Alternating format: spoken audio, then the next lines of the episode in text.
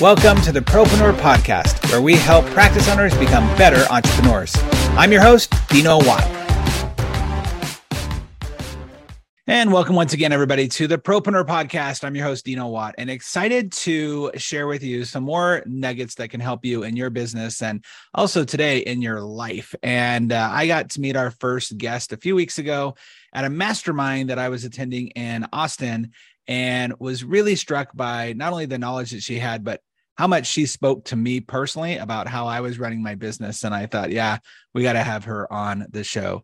So excited for you to hear this episode. Again, thank you so much for sharing this podcast to your friends and your colleagues that also are in this field and you feel uh, can benefit from the little bits of information that we give you know, our goal here is always to help you have the best practices possible within your practice. And today is no exception. So let's get started with welcoming our guest, Krisstina Wise. Krisstina, welcome to the show. Uh, my pleasure. I'm so happy to be here. Yeah, it's awesome to have you, Krisstina. Krisstina and I met, like I said, at a mastermind, gosh, probably about two months ago now. And it was at this place called the Wizard Academy in uh, Austin, Texas. I had never been before and met a few people. And during the process, we uh, all got to kind of do a presentation, a short presentation, about 20, 25 minute presentation. And boy, did Krisstina speak to me. So before we get to all of that, uh, because money is a big challenge, Krisstina's uh, business is called Wealthy Wellthy, and she helps entrepreneurs actually be better with their money, which, you know, is kind of important for us to want to stay afloat. I always say that money is the oxygen to your business. If you don't have it, you suffocate and it does not feel good. You're very uncomfortable. So, Krisstina, before we get to all of that, let's talk about, as we always do on the show, your story. How did you get involved in this industry and in this uh, path that you're in right now? Yeah, I will share that. And, you know, I would say money's really the oxygen to life. I mean, it yeah. really is. And, you know, many times as entrepreneurs, we focus just the money in our business and we're not paying attention to it in the context of life.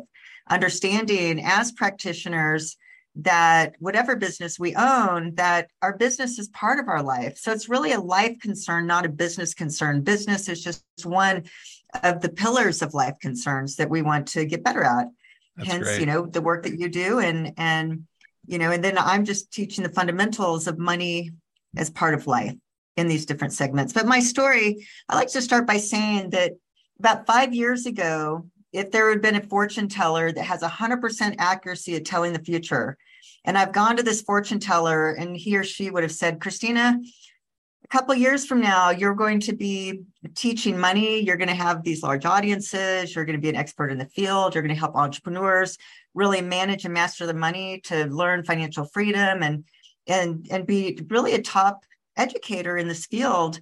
I would have said, this is your one person that's you're wrong. Like i i mean it wasn't in my just, just screwed up your averages. Just, yeah so it just i just messed you up. I'm sorry. Your 100% is off. That's not in it. So in, i'm surprised i'm as surprised to be doing this as you know many others may or may not be. Is kind of the point of the story. So the reason why i tell that is because i didn't set this out. I didn't i didn't i wasn't i didn't set out to be a financial consultant, coach, consultant, whatever label somebody wants to give me. What I was doing is I was learning and doing this in my own life for my own sake. Mm. And then life happened, and kind of divine intervention brought me to understand that this is actually why I'm here to teach this as a result of all the lessons I'd learned prior to that.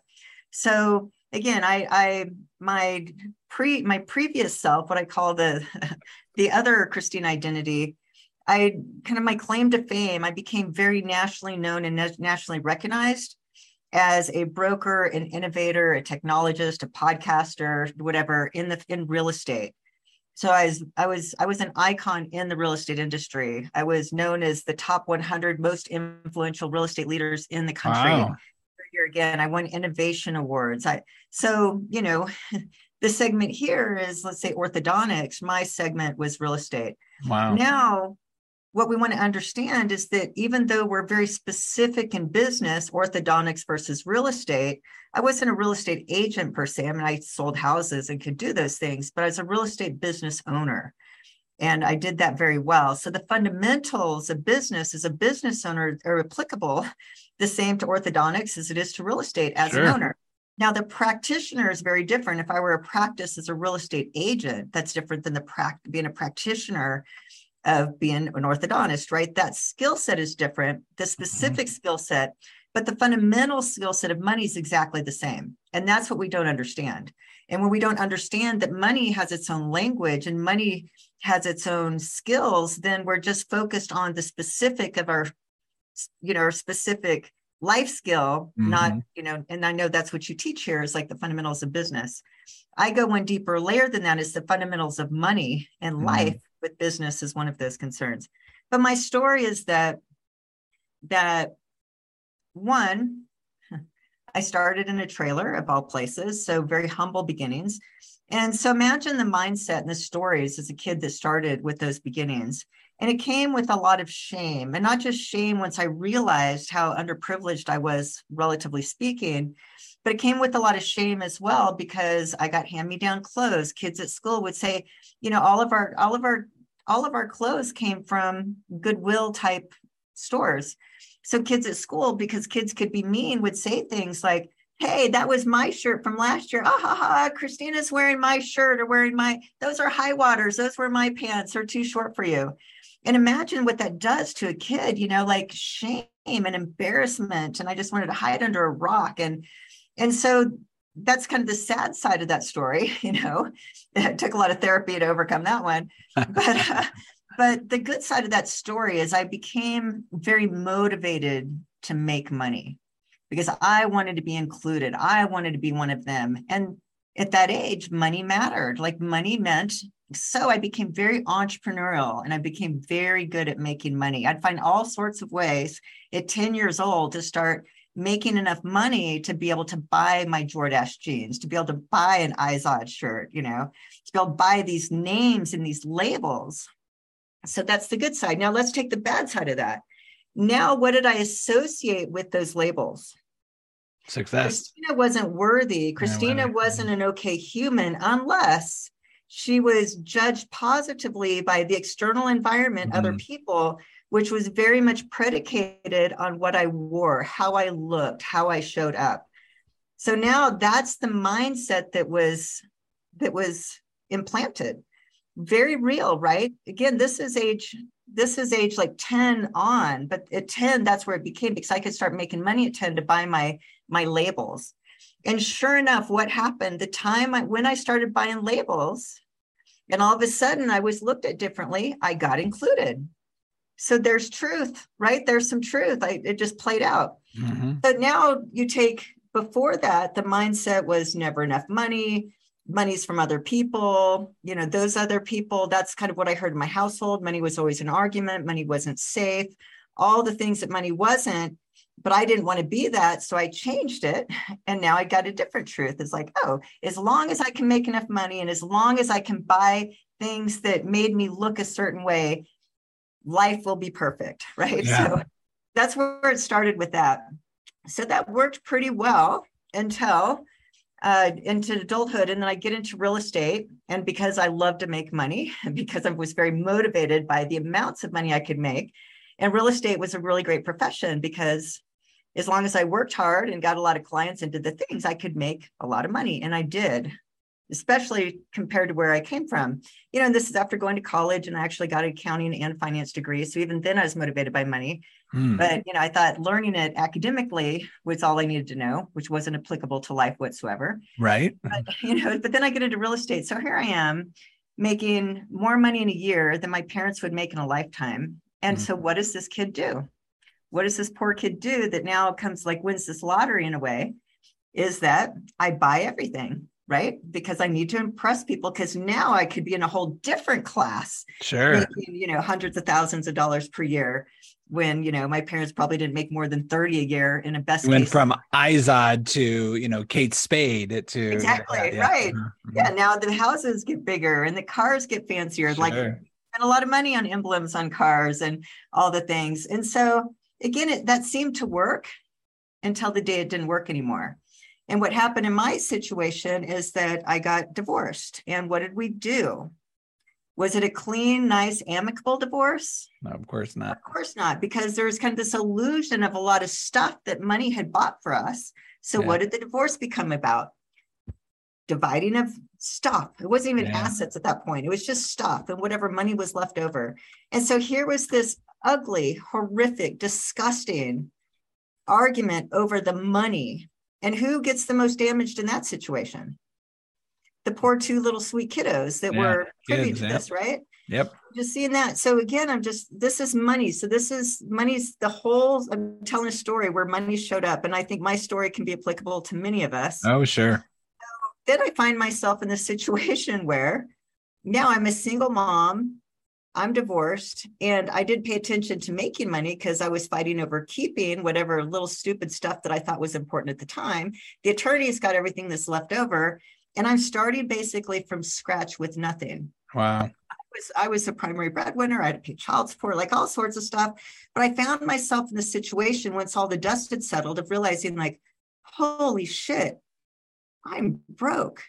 And not only was I broke, but came out of that that I figure out how to pay child support. I'm in a hundred percent commission job. I have no help now. I'm completely on my own, single momming, like freaking out. Like, what the hell do I do? Not to mention because I didn't, because I was great at making the money. And here's a really key point. I was really great at making the money, but my old mindsets and stories was outside of buying the stuff that made me feel good to other people about Yep. myself so that I could look at to other people. What also happened was uh, I just gave my money to my husband at the time to manage it because I was afraid to touch it because not even afraid to touch it. I thought the only thing I had to worry about with money was to make it. And as long as I can make enough money, then every other problem would be solved. But I had some aversion to wanted to manage it and to do it. I just wanted to go. I was great at making it. It's like if we need money, I could just go sell another house. If we got broke the next month, I could go sell another house. So then I got in this bad pattern of, okay, if we're tight because we overspent, then I just need to work harder and go sell another house. Yep. You know, reached kind of that place of burnout. Yeah, that's what a that's what a lot of uh, entrepreneurs do, right? Is like, oh, I need more money. Okay, just gotta go work harder. Gotta spend every day I can for uh, you know, ignore everybody else, ignore my health, ignore my family, just work harder, and that'll solve everything. And I think we're gonna come into a lot of that in the next 12 months to 12 24 months with the recession with inflation with people worried about finances right now we're going to see a lot of that of like okay i got to spend more money in the office or more time in the office and away from my family and uh, everybody should just uh, accept it because i'm doing this for the family Exactly. Well, that's it. And then it, it becomes like, I'm working so hard for you. Why are you bitching at me? You know, Right. that doesn't go down too well. yeah So the, the kind of the one takeaway there, well, there's a couple of takeaways from that part of Mm-hmm. the story. One is that because I'd abdicated any Mhm. responsibility of the money after making it, because I was really good at that, yep I didn't know we had credit card debt Mm. in the tune of six figures. My names weren't even on the credit cards at the time. I didn't even, you know, I just, I was naive about the whole thing. I didn't know that taxes hadn't been paid. Mm. Now, at first, I was really pissed off about that, like that was his fault, but I was complicit in that. I was responsible because I never asked. yeah I didn't want anything to do with it. He Yeah. probably it wasn't malintentioned. Maybe it was, maybe it wasn't, but maybe he just wasn't any better at it than I was. I probably wouldn't have paid the taxes. either. You know what I mean? so to clarify once this I- is after the divorce you got remarried And now I wasn't you- remarried. I'm not remarried. I'm just saying Right. I'm a single mom. And I am like in a situation where I have no money in the bank.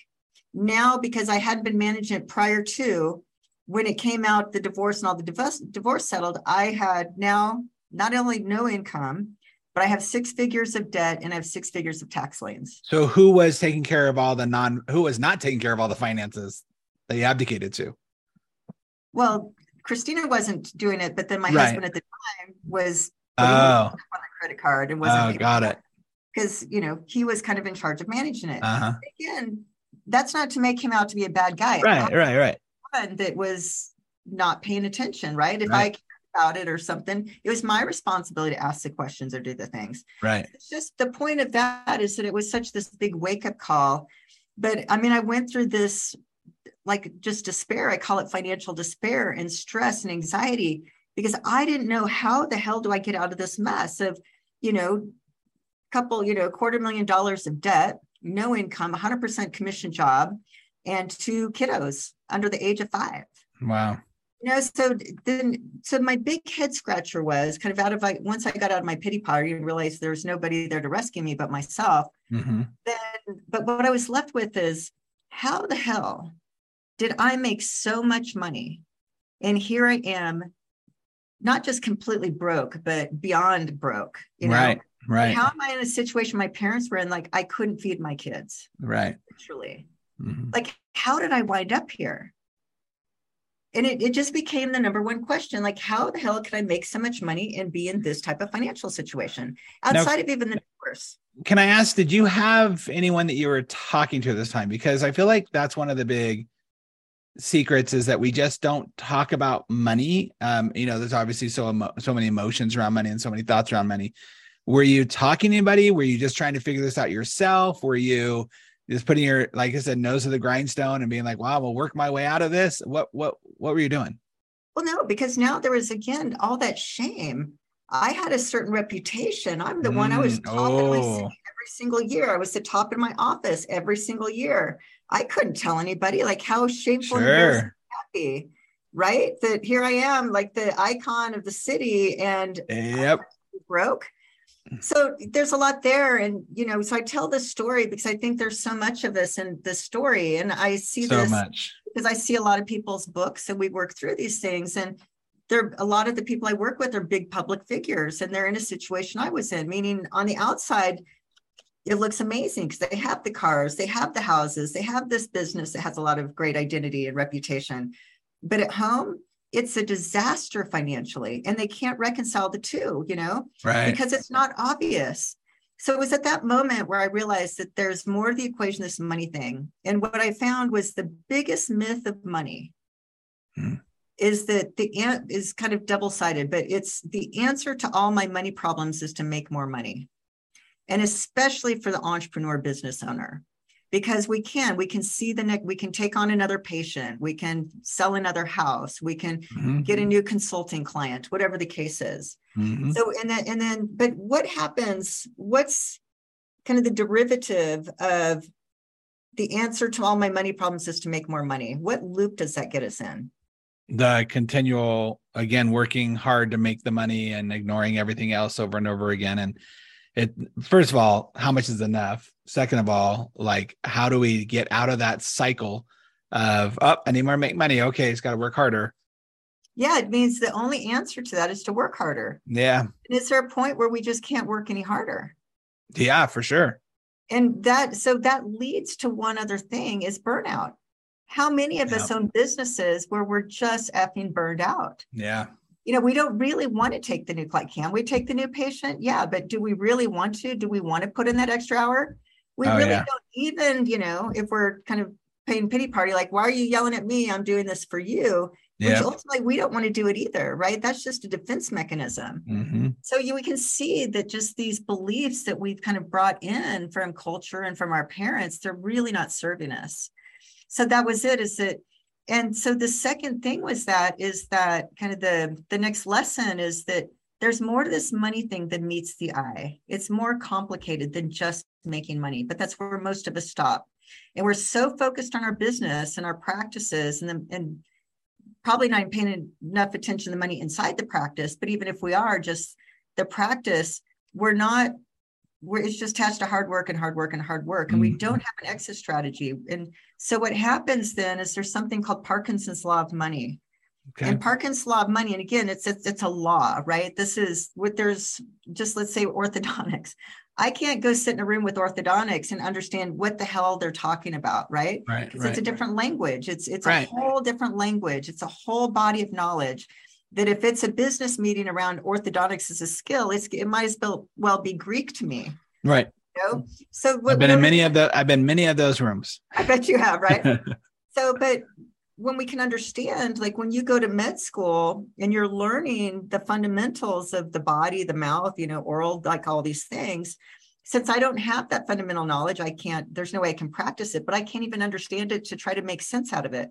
Right. So understand about money is money is a body of knowledge. Mm. It has language, it has distinctions, it has rules and laws that we have to follow. And if not, we're going to pay the consequences. So we know, like a law, nature's law that bad oral hygiene is probably going to lead to cavities and cavities are going to lead to pain and that pain we go solve the pain by getting a root canal or getting you know right. the cavity filled or getting right. you know our gums worked on or whatever but by virtue of not taking care of the law that you need to brush and floss your teeth which in the is in, you know especially after eating sugar like if we want to if we don't know that exists we're going to have rotted teeth right if we know exist and we and we don't abide by that law we're going to have rotted teeth. Mm-hmm. so that's the thing about money is that we have these laws. It has laws that we're not aware of.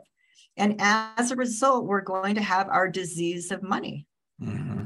money has this disease. It shows up as there's never quite enough. It shows up that we're working harder and we don't feel like we're getting ahead. It shows up in conflict and anxiety. It shows up for a feeling of lack of security. It shows up i have to work harder to try to make ends meet regardless of income level yeah. Because the fundamentals don't care about income level. That's why right. there's a lot of, you know, broke lottery winners and celebrities yeah. and different things, right? The amount of money doesn't matter. So that's where, you know, I kind of went to school to actually learn money, even though I had accounting and finance degrees, it wasn't applicable to life.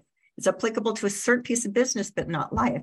So Parkinson's law of money, which is a law, says, again, it's kind of twofold. It says, one, that expenses will always rise to much income. Mm. And it's as natural and as insidious and invisible that we don't even know it's happening. It's wow. just natural. So if we don't understand that law exists, and then if we don't put things in place to so we're not victim of that law, we're just going to be part of the, the, the law of Parkinson's that says as we make more money in our business, what's going to happen? The cost of our lifestyle goes up to match it. Mm-hmm. It's natural, it's biologically natural, it's culturally natural, it's dopamine natural. I mean, it's all these different things. It's it's acceptance natural, it's wanting to be part of a club natural. So it's a very human thing. And that's why it's always at work, kind of against us if we're not using it to work for us. Right. The second part of that is called that what what's what was once a luxury becomes a necessity. So as our incomes go up and our lifestyle, the cost of our lifestyle goes up to meet it, we have, meet it, we have different expectations, we have different kind of expectations. So when there's volatility in our income, the our expenses don't kind of match the lower end of the volatility. Our expenses stay fixed because that's the cost of our lifestyle. Sure. But as entrepreneurs, we might have variabilities. economies change. A new competitor comes in down the street. You know, all these different things that could happen that all of a sudden, but we're we like our luxurious lifestyle. We like to be included. We like yeah. the way visual. So right. So all these things. This is one example of this that that's at work against us. So that's kind of that part. The second thing that so then what I did, I went through a decade of in of um, very intentional study of money. And I mean, just the more I studied, the more I'm like, why do we not know why do i not know this? Like mm. why is this not taught in school? Like holy cow no wonder i wound up in those situations. Sure. And just one layer and the next layer just was holy shit moment after holy shit moment of holy shit moment of kind of understanding it before i could even apply it. So again it was just this it's just a lack of awareness. We're mostly ignorant and naive when it comes to the laws of money. Mm-hmm. and because they have to be learned. I can't just go drill somebody's teeth yeah. we have to learn how to do this right yep. and there's yep. the fundamentals of knowing where the you know the the nerves are and all this sure. stuff and how to use the tools and all the very specific knowledge and yep. again because money is its own body of knowledge it has this it has the same things it has fundamentals that we have to learn if we want money to work for us versus our entire career is just working for it well so that, go ahead can i can i ask a question on that um so you've got the the law side of it, right? The language side of it of money, which is the actual fundamentals of understanding it. But there's also that other side, which is the the mindset side, right? Like the underlying scripts. We all hear about people who make a ton of freaking money, not even lottery runners, but just people who make good money and for whatever reason squander it. You know, whatever reason get back to zero, lose it all, you know, gamble it away, whatever where is the correlation for you between the two of those and how important is it for people to understand that they must work in conjunction? Yeah well so love the question. And it really is these kind of three parts. And the first part is the mindset of money. But a lot of people think if I just fix my mindset, it's going to solve all my problems. Right. My money problems. But it's really our competency that's that's missing, which is what I call the literacy piece. Mm. I'm illiterate when it comes to orthodontics. Let's right. sure. Clear, right? Right. So if we're illiterate with money, the mindset piece almost doesn't matter. Because even if we say I'm abundant and I've all the money in the world and I attract all this stuff, sure. As earners, we don't even have to do that. We can just go make a lot of money, you know, make a lot of money, work hard and be the best orthodontist in our area and, you know, make several hundred thousand dollars a year, a million more, whatever the case is. So even the mindset, that part of the mindset doesn't matter that much. But it's the lack of competency of what to do with the money after we make it. Right. And that's another key thing is that what I learned, it's not how much money we make is a small part of building wealth. And that there's these two fundamental differences. We're playing the income game or we're playing the wealth game. And before I understood that there was a difference, I was just in the income game, make a lot of money and have fun spending it and be part of Parkinson's law. And then, you know, I did worse than that. I didn't pay my taxes and got into debt. And now I'm working harder to get myself out of the hole that I dug myself in, right? Sure.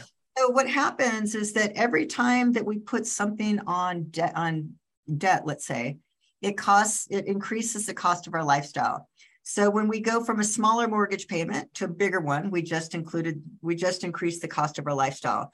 When we go from one car payment to a higher car payment, we just increased the cost of our lifestyle when you know we were running $5000 a month on our personal credit card and now it's $15000 a month on our personal credit card to buy stuff whatever the stuff is we just increased the cost of our lifestyle so every time we you know when if we go buy a boat and we have a loan for that we just it costs the increase the lifestyle because it's not the debt it's the debt payment which is the principal plus the interest so we're mm-hmm. paying a mm-hmm. premium for the privilege of borrowing personally i'm not talking about business that's different right right so it's understanding too that every time we get a loan, we're cost a personal loan, we're costing, we're increasing the cost of our lifestyle. So it's just a very kind of fundamental rule.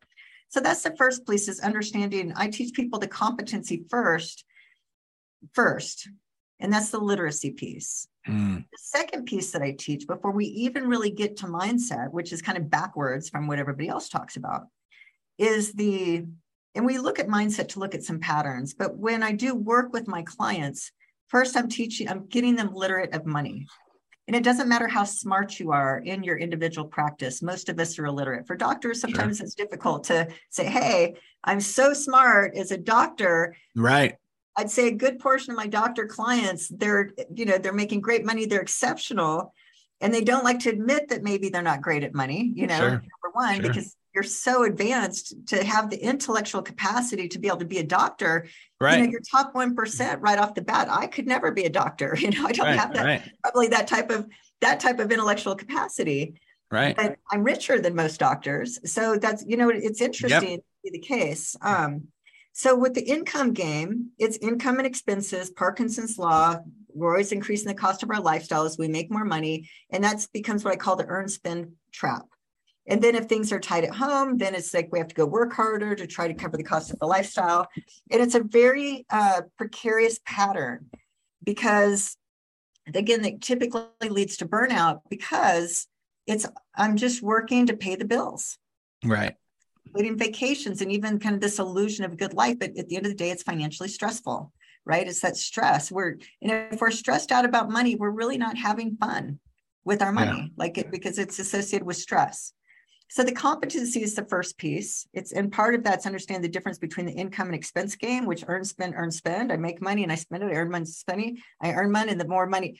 And so the trap there is that then the more expensive our lifestyle gets, the harder we have to work to pay next month's bills.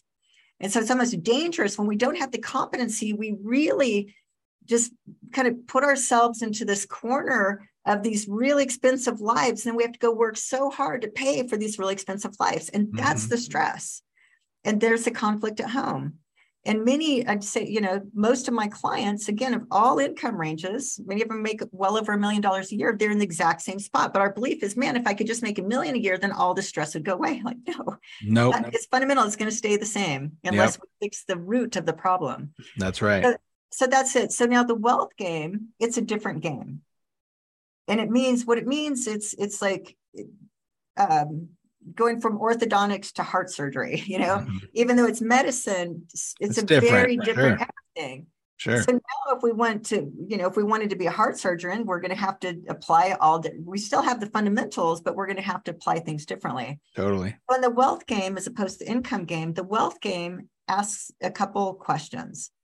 The wealth game first asks this question that I think is one of the most important money questions we can ask ourselves, but very few people have ever do this because mm-hmm. we don't know to do it. But is how much money is enough? Yeah and it's it's kind of a philosophical question at first and then we break that down but first it starts with how much money is enough in the sense of just in general so it starts with how much money is enough in the cost of my lifestyle and so exercise i like to do with people is to say okay really design on an annual you know the cost annually what is a good life meaning if it never got better than this it would be just fine. Yeah. Meaning it really is good enough. We good can question. do that, great. We can have more luxury. We can have more comfort. We can have more things. But that way, we're not always searching the next, the next, the next, the next, the next, and comparing ourselves with the next echelon of income earners. Right. Or right. That. But it's a really important exercise so that from that number, we can design everything financially. So their lifestyle architecture is by design. It's not in this keep up with the Joneses that we find ourselves in in Parkinson's law. That's mm-hmm. natural. So when we can start with that, and really, you know, I do the exercises that to you know help my my clients come up with this. Really, kind of one of the takeaways from that becomes, wow, you know, I would be happy with this amount. If it never got better, this would be good enough. So it's a really great starting place. And if you blow it out from there, awesome. But at least we're not attached to more, that more is always better. But and then so that's more philosophical. And then two, practically, we can derive every other financial number from that number. So let's say the cost of our lifestyle is $250,000 a year. And it means kind of no debt, everything's paid, you know, maybe mortgage, you know, some other things, but just to live life to its fullest everything we want to do, the type of vacations we want to have, the type of house we want to live in, the type of food, you know, healthy food we want to eat, the Botox we want to have, you know, whatever the case is, right? That this is the cost of living for, you know, for our family, whatever that is. Give that includes how much we want to give away, whatever the case is. But now what we can do practically is multiply that number by 20 so and these you know i don't have time to go into it, it comes off what's called the, the kind of four slash five percent rule which is a money another money law that we learn literacy. But if you multiply it by 20 that comes with five million dollars. Mm. so now how much money is enough for my future self to be able to have the same $250000 of income so that i can walk away from my practice if i want to? Mm and that's that's what that level of exit strategy now if we were going to sell our business and that might be worth something that could factor into the five five million but it is starting kind of with the end in mind that's all organized around this equally philosophical and equally practical because doing the exercise it's really great to say you know to be happy i really don't need all that other stuff mm-hmm. it's just it's kind of just icing on the cake if if it happens mm-hmm. but now if we know it's five million dollars we can create a, um, an investment strategy that says that I need to invest outside of my business this amount per year to be able to work towards using compounding and some very simple math math that every orthodontist can do because you have very smart brains, right? And the calculators right. allowed us to do this.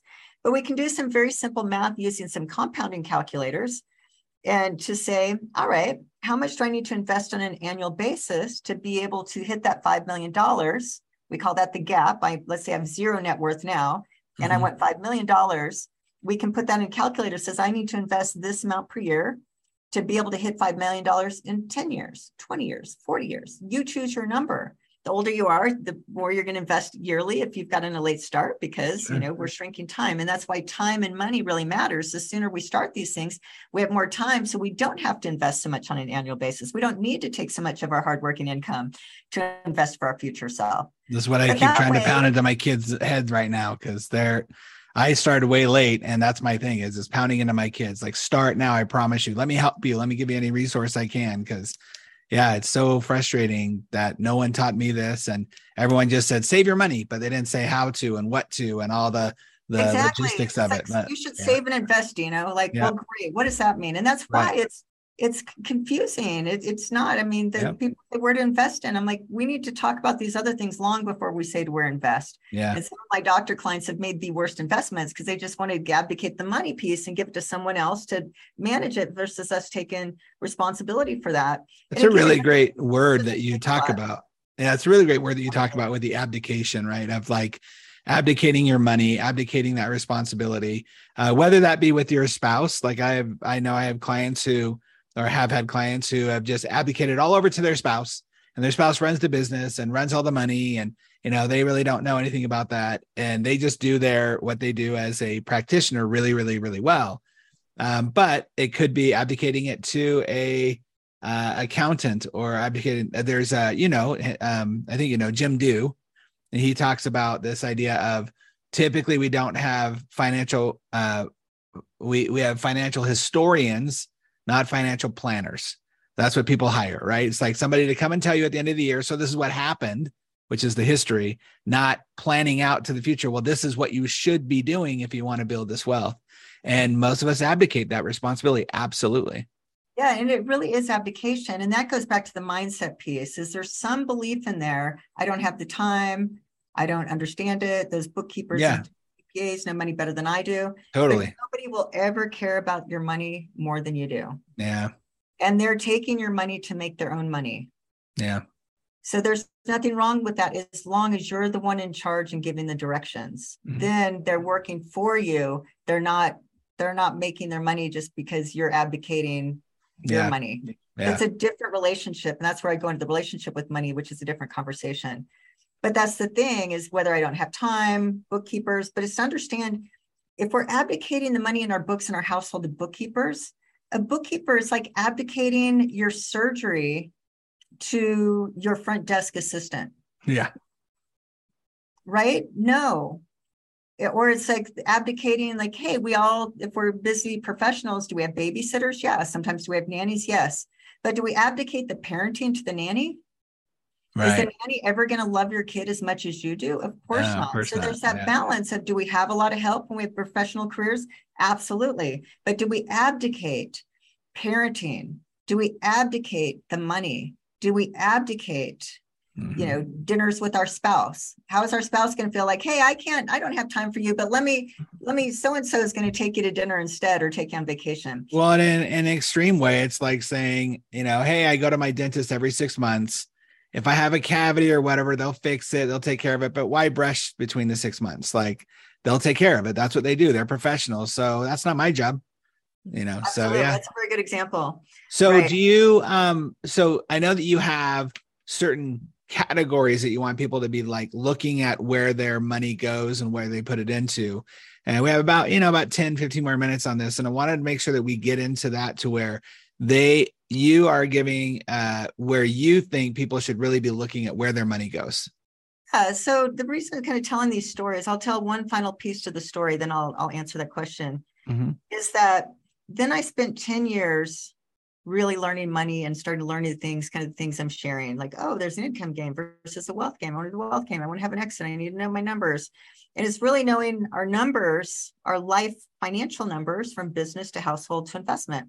So now I've just given some examples. But even that, if, you know, if let's say I need to invest $120,000 a year to be able to hit that $5 million, now and the cost of my lifestyle is 250 I need to say, okay, how much do I need to earn for my business? And I call this reverse engineering the numbers. Well, let's just say the cost of my lifestyle is 250. Now I need to add 120 on it if I've not been investing at all, and I need to add taxes onto that. Sure. But now let's just say that's that's making up numbers here, but let's just say that's five hundred thousand dollars.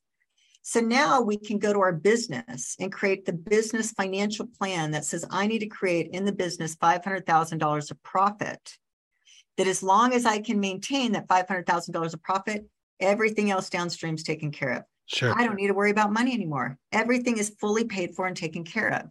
So again, this is just what I call know your numbers. We reverse engineer into versus just let me just work harder in my business to try to cover the bills. And I may or may not get to that investing saving thing that I'm supposed to do. And maybe I can sell my business one day and that's how I'm going to get out of this mess.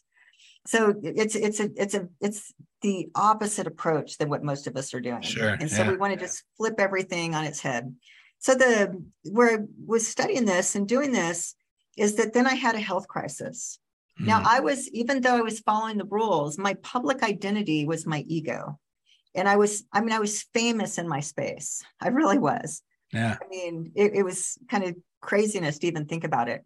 But my public identity, what were all the people, all the questions that were people asking me? How do you make more money in your business? How do you do this in your business? How do you do that in your business? How did you run this? Everything was about my the illusion, and I was making good money in my businesses, but the illusion of I was, let's say, rich because I had this very famous business. But then it was very public because everybody could see. So what kind of I even calls it the distinction between being rich and being wealthy is being rich is what's obvious. It's the cars, it's the houses, it's the business, it's the PR articles, it's it's all the stuff that can be, you know, I kind of put it more in the ego category, not making that right or wrong, but but that type of thing. Now, privately, what I've been doing over that 10 years is studying money. I've been building my portfolio. I've been building my net worth. And so Mhm. wealth is private. We can't see people's financial statements. We can't see the cash in their bank account. We can't see the real estate investments and assets or other assets and investments they may have. The public piece is all on the business side. So then that's where the show piece comes in, and it feels really good in many cases to be Mhm. the best, to have all these patients and clients come into us, to be the rock star. But again, that we're in that trap and we don't know it. So the wealth side's really private. So what I've been doing is building my wealth, but nobody commented on my wealth. They weren't asking me these other things because they're invisible to the public eye, but they could see the public thing. So again, it's the understanding the difference between kind of public riches and private wealth.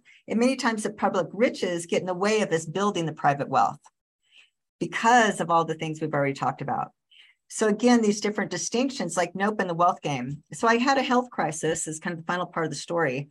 And what happened in that was I still had a lot of ego because I really liked being, you know, kind of rock star famous in my space. But I was, even though I kind of knew my numbers, never enough was never enough.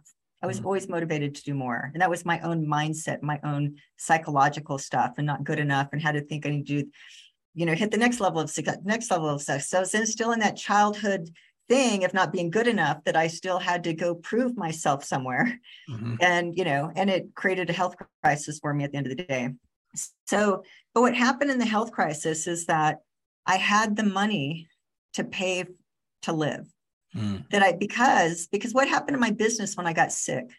I learned this lesson that my body's my number one asset and i hadn't been taking care of it and the constant trying to make more money all the time and not taking care of self is i lost in financial terms me as the asset.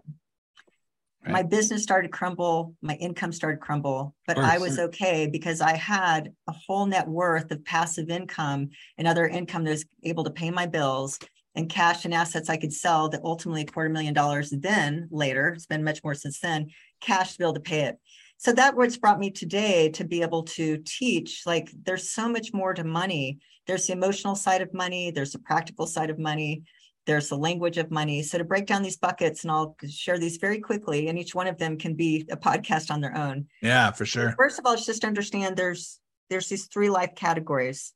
There's business for us as business owners. There's our household. I mean, the three categories of life. There's our health. I had to learn health crisis to pay attention to my health and shape that up.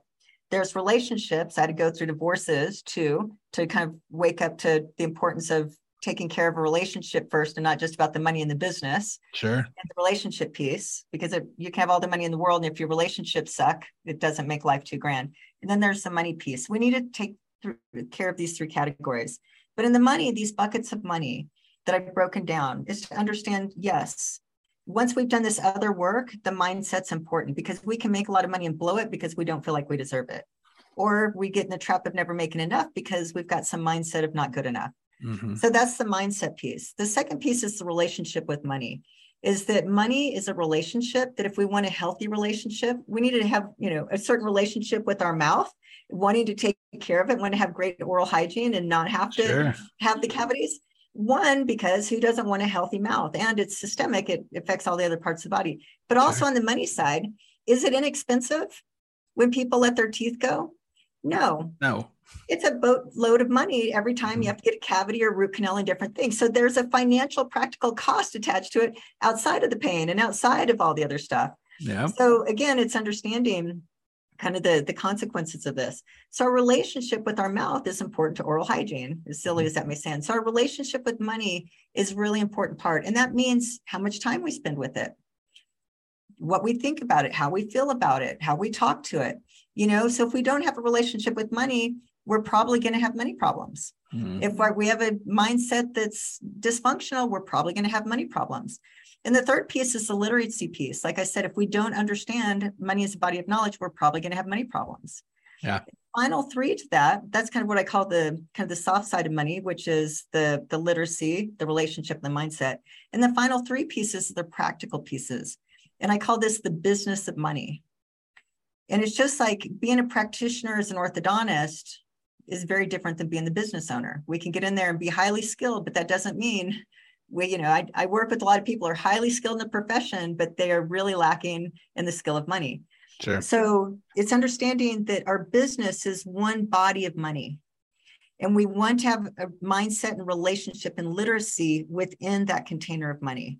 But then we need to know if we know our numbers, that we did that work before, that I need to make $500,000 a year. The whole business practice everything the way and working with you Dino when you go in there is be able to say that what i need to do i need the business strategy and i need the help and consultation. I consistently can earn $500000 a year. If i make more than that great but not to make less with that because then I can't hit the rest of my numbers. Mm-hmm. And then it's looking at the profit and losses, it's looking at the cash flow, it's wanting to get in and spend time with the money in our business and not abdicate it to the bookkeepers and CPAs. I can go into all sorts of reasons why we don't want to do that, but another, you know, note for another day. But we want to be the ones in there, even with a lot of help. And I have a lot of help with my finances, but I I'm at the helm. Yeah. Work for me, right? The second thing is we take that $500,000 now, we move it to our household. And that's what I call, I'm going to bust kind of the second myth is we think that we make, we build wealth in our business. And it's not true. We build wealth in our household. Our business is just the source of income. We work hard, we run a great business, and we earn the $500,000 a year as the source and that's just business money. It's black and white. There's no emotion attached to it. We're moving levers and all the different things to hit that $500,000. And business is hard. There's all sorts of things. We have staff and we have this and we have clients and we have upset people. It's business sure. is not easy, but it's kind of the fun of it too to become good at business. Mm-hmm. That's the business. So now we move the $500,000 to the household. So wealth is not created the business. Wealth is created in how well we manage the money in our household. And I say, treat it like a business. You have a household profit and loss. And we're taking the profit off the first, which is that 120 out of the 500,000 because we want to exit and we want that future self to be taken care of. And we don't want to have to be in the rat race for our entire lives. So that profit is the 120 that we've already calculated. So we know exactly how much profit that's going to turn into $5 million. And then we live our, you know, we pay our taxes and we live off 250 under that but how we manage our income and expenses and move money in these different ways to make sure that we're living this fully great life because it's in the household where we where money can be happy. We want to have joy around our money. We want to know there's enough money to hit all the things. We know it is because we've done all of our numbers. So mm-hmm. now the anxiety goes away but we have to be able to manage it. We're like have to say like whoa you know we had a really low few months. Something's changed. So we need to maybe change some expenses here right now to always have what i call the margin to make sure that we always have like that 20 right. margin between what we make and what we spend on a quarterly basis so that's that. And then the final piece is the business of creating your portfolio, your exit strategy. And that's like, doesn't take a lot of time, but it's just looking at, hey, what are my assets? How are they doing? Am I on track to hit my numbers? Do there need to be any adjustments? How am I doing on taxes? You know, is there some better tax strategy now that I'm making more money? Did the CPA that I worked with before, is that the right CPA for the amount of income I'm making now? So we start asking different questions and paying attention to our money on the holistic level of saying like, hey, this is all my money and it needs to perform in my business. It needs to perform in my household and it needs to perform in my portfolio. And that became comes the lifestyle of money. And that's just in the money game and what we're doing. And money becomes very easy that. And we're we're removing all the neg a good portion of the negative emotions, other than sometimes business is hard and life is hard. And we're bringing the joy of like, wow, it's just flowing, it's working, everything's growing, and my life is fully taken care of. Wow, that is uh that is awesome. That's a great full kind of picture of exactly how to get more wealth and be Wealthy Wellthy as you say right? And have more health in your wealth. Um, that's that's super important. I know a lot of people listening i'm sure can relate to a lot of the things you were talking about when it came to how they are in their business whether it be abdicating their finances or even if they're not abdicating their finances just if i think there's a lot of people that probably pretend like they know what they're doing because they're successful if you want to put quotes around that right? They're they're good in their their business they're collecting a lot of money and they're having enough money that they can play with it and they can uh, they can afford a loss if you will right? They can afford to be able to say like oh we don't really need this or that's not really important. Um, and uh, it's a challenge i think with a lot of people. Um, i know we've got to the place to where we we need to wrap up here but um, i wanted to ask you just a couple of quick little questions that are kind of top of the mind type things. Uh, number one is what do you see as the biggest challenge most business owners have inside of their practice where they're when it comes to their finances? Well, the first thing is first thing always abdication, give it to the bookkeepers and CPAs. So that's the number one fundamental mistake. Other than that, it's really just not understanding. It, it's a lot, you know, it goes back to one of the buckets, but it's not understanding. So it's like, hey, I hire a bookkeeper and the bookkeeper gives me a profit and loss and I look at it for two seconds or it's in my email. So I feel like I'm doing the right things, but I'm not looking at the profit and loss. I'm not analyzing it. I'm not making decisions because what our we want our especially our profit and loss and our cash flow statement, our business is a tool like imagine trying to do orthodontics without I don't know what tools right. orthodontists use, sure. but without the hammers and without the instruments, yeah, mm-hmm. instruments, right? Mm-hmm. You you couldn't do it very well. Mm-hmm. So now our financial statements become our tools that we mm-hmm. use to see like how is the business doing. Yeah. It's like stepping on a scale. If we want to know the truth, we might tell in our head, "Hey, I weigh so much," you know. But we step on the scale, and the scale is like a truth teller. So and it's not it's something nobody likes to do nobody likes to do it. Mm-hmm. So that's why we ignore it. Is kind of most of us like, I really don't want to get in there. I know certain times, I know the feeling still to this day that I know things are off, and I'm like, I do not want to get into the books. It's not going to be pretty, but it's like yeah. let's get in there anyway, right? Yeah. But our our financial statements become like a book or a narrative. It will tell us where the business is failing. It will tell us where it's doing good. It will tell us where it's on track. It will tell us where it's off track. That's number one. And number two thing that I see most often in businesses that again, holistically might look good. It might take care of one little tax concern, but holistically, it hurts, it hurts the entire body system that I financial system I talked about, mostly the wealth creation, but it's running personal expenses to the business. Many mm-hmm. business owners run way too many personal expenses because of this tax write off thing, or they get instructed by their CPA to go spend a lot of money. And again, it looks good just in that one container, but from a holistic standpoint, we're robbing ourselves of wealth creation. So that's really kind of the couple top mistakes I see most often with with business owners in general. Yeah, I can totally agree. I see those too, and I'm not even in your in your world, but I can totally see that when I talk to people. All right. So how with all this information you've given us, you you obviously know what you're you're doing. And, and I think a lot of people want to reach out and ask you some more questions. How can people get a hold of you? You know, the easiest thing is, I mean, two things. I would I I have this money quiz that I call it the financial IQ. Nice. So just to test you, test you, we know how high your IQ is if you're an orthodontist, right? You're off the charts probably, far greater than my IQ by a long shot, I can promise you. But there's a financial IQ. Now, my financial IQ is probably higher. But um, and it's super simple. So you just go to wisemoneymethod.com forward slash quiz and just get your financial IQ. And if you're less than like a 75%, we have some work to do. And it's actually really fun work. I think it's the best, most fun work to do. Say that again, wise money method. Wisemoneymethod.com forward slash quiz. Quiz. Okay. So do that. And then uh, once you do that, it'll give you your score. And then two, it'll give you a workbook where you can start doing filling how much is enough. And if you want to do the exercise, it's a really great starting place. and then others uh, can start there and or i do 45 minute just complimentary consults that anybody that just says hey that would sounded very interesting can you help me out or i have some questions or you know whatever the case is then it's just my first name which is Krisstina k-r-i-s-s-t-i-n-a k-n-2-s's dot com forward slash call and it'll just uh, pop up my calendar and it's just a, a, an easy you find a time slot and we do a 45 minute consult and i'll answer questions and see if i can help you Say that again, Krisstina, with a K and two S's forward slash call or dot com forward slash call. Forward slash call. Yep. Okay. I missed the, the dot com part. Uh, that's awesome. Okay. Well, I got to tell you, one of the things that I know is that uh, talking about money is one of the biggest challenges most people have.